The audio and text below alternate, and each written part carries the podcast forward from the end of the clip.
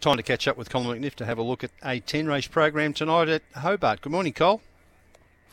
Morning, Jared. It's uh, a pretty good program. We've got some nice greyhounds going around, and it looks a very, very cheap quaddy. Uh, hopefully, we're right. Well, I think you've said that the last few weeks, and you have been right then as well. Uh, the quaddy does get underway, race five on the program. The favourite, or the opening favourite, hello, it's scratched. So three and ten out, nine was that then goes in. So we've basically got a pretty uh, pretty new market here, and the favourite is the six special bond, a dollar eighty ahead of two Lucky Lynn at three twenty. You're going with number two, Lucky Lynn. She's a veteran who's still racing well enough to win this. Uh, she's had a lot of starts, well over 100, but absolutely going uh, as well as ever. So I think she can win from box number two. Special Bond was only beaten a length by panel damage at its most recent start. That form is good enough to win this. Uh, has only won two from 36 is my slight concern there. Two to win from six in leg one.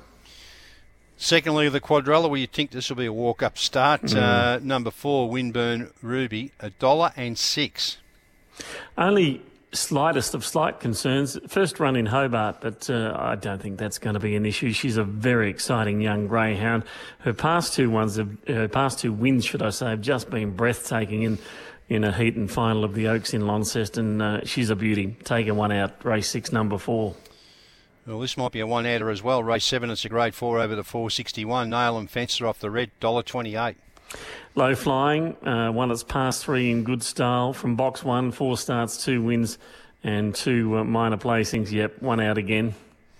You're making this sound very easy, Cole. And the final leg of the quadrella uh, is a grade three over the 461. The favourite is the Czech runner here, Turbo Inferno at two dollars forty, ahead of the pink. Don't start now at three thirty.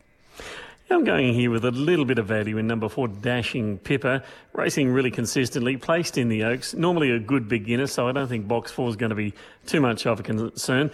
Turbo uh, Infernos had 14 starts for seven wins, two minor placings, very promising.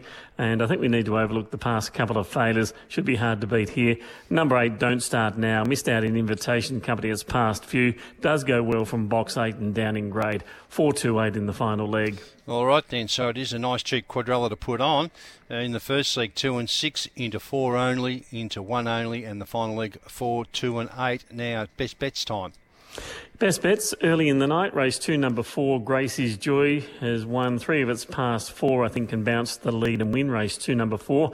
And a greyhound who really does deserve to win a race later in the night. Race nine, number five, Jenny Loveheart. Perennial place getter. Has been runner up its past five starts. I think tonight's the night for Jenny.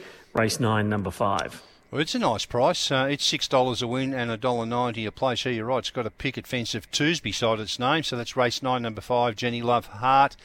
And the other special from Cole is race two, number four, Gracie's Joy, which is currently at three dollars twenty. So nice prices there tonight for your two specials, Cole. Um, and we'll load up on that quadrille. It sounds like a couple of the legs are rather easy. Thanks yeah, for your time might, this might morning. Might be more value in the in the best bets than in there the is best in the bets. tonight.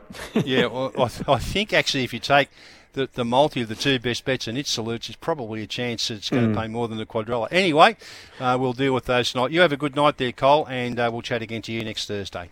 Thanks, Jared.